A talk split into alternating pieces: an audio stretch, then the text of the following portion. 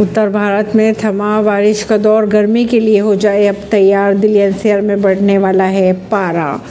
मौसम विभाग के अनुसार दिल्ली में अगले हफ़्ते की अगर बात की जाए तो मौसम पूरी तरह साफ़ रहेगा। हालाँकि कल यानी सात मई को दिल्ली एनसीआर में हल्के बादल छाए रह सकते हैं। इसके बाद तापमान में बढ़ोतरी दर्ज की जाएगी। दिल्ली एनसीआर के मौसम को लेकर आईएमडी ने की भविष्यवाणी। देश की राजधानी दिल्ली में अप्रैल महीने के आखिरी से मई के पहले हफ़्ते तक मौसम सुहाना रहा। लेकिन अब अगर बात करें मौसम के बदलाव की तो तापमान सामान्य से 15 डिग्री नीचे और रात को पारा 16 डिग्री से नीचे गिर जाने से हवा में ठंडक और सुबह के समय हल्की ठंडक का एहसास होगा। लेकिन अब गर्मियाँ जल्दी शुरू होने वाली है। आने वाले दिनों की बात की जाए तो उत्तर भारत के मैदानी इलाकों में कोई भी सक्रिय मौसम प्रणाली देखने को नहीं मिल रही है।